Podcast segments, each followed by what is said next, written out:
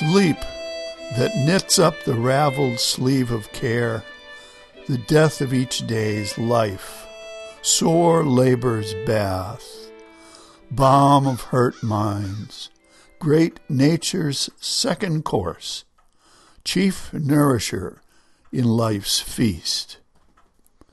From William Shakespeare, 1564 to 1616. Hello, everyone. I'm Rob McCall, and this is the Awanadjo Almanac, devoted to feeling at home in nature and breaking down the wall of hostility between us and the rest of creation. This is the Almanac for February 7th to 14th, 2020, the full snow moon. This almanac coming from the archives. And here are some calendar events. First of all, February 12th, Charles Darwin and Abraham Lincoln were both born on this day in 1809. And of course, February 14th is St. Valentine's Day. Some natural events. Now, sleep is natural, especially in the winter.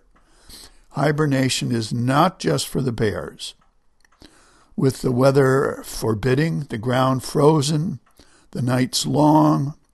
What better than to catch up on all that sleep we lost last summer or last year or back in our 20s and 30s when sleeping was optional but partying was not? Now that I'm older, hibernation done right can be an extreme luxury. After dinner, I'll sit by the stove, get drowsy over a mystery or a history of the transcendentalists and maybe a cup of chamomile tea. The book works as fast as the tea, faster, actually. And then when my eyes start to close, I'll hoist myself up one more time, brush my teeth, give my honey a kiss, and pad up to our huge bed in the cold northeast bedroom, from which you can see both the mountain and the bay. One more sip of tea, one more page of Emerson and Alcott with my skull on the pillow and my bones under the quilt.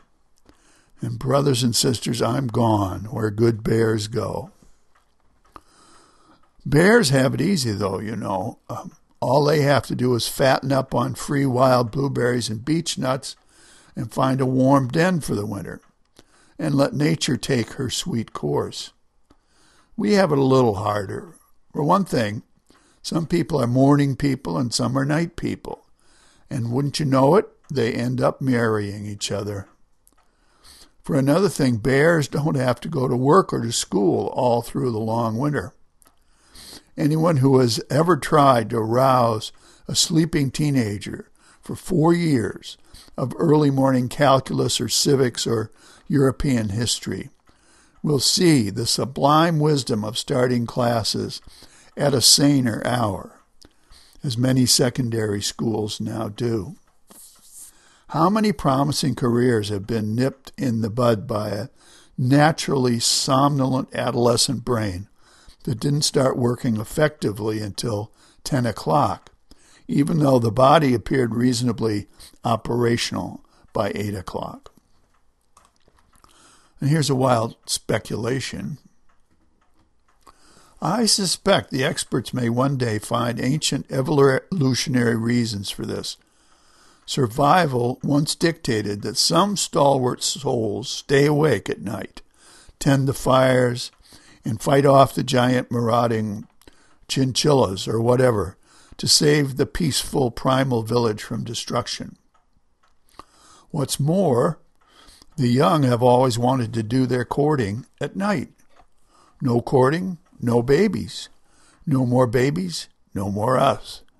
See? It makes survival sense. Students, you can show this to your parents who may not yet be too old to remember. And if that doesn't work, try reading this to yourself in bed. It could help put you to sleep. So here's a field and forest report. Yes, the bears are slumbering soundly in their dens for the duration, and the chipmunks hibernating in the woodpile, and the frogs in the mud in the bottom of the pond. But on a milder night, the skunks may rouse themselves and rustle about in the dark, and the porcupines may rise to greet the dawn with reverence. During the day, cedar waxwings are flocking to feed on last year's old apples and rose hips and viburnum berries. At night, the birds retire into the tree tops and the thick pucker brush to hunker down, slumber lightly, and knit up the raveled sleeve of winter care. Sleep, sleep soundly, one and all. And finally, here are a couple of sleep pods to carry to bed with you uh, from uh, Plato, 4th century BCE. How can we determine whether at this moment we are sleeping and all our thoughts are a dream, or whether we are awake and talking to one another in the waking state? And from Leo J. Burke, People who say they sleep like a baby usually don't have one.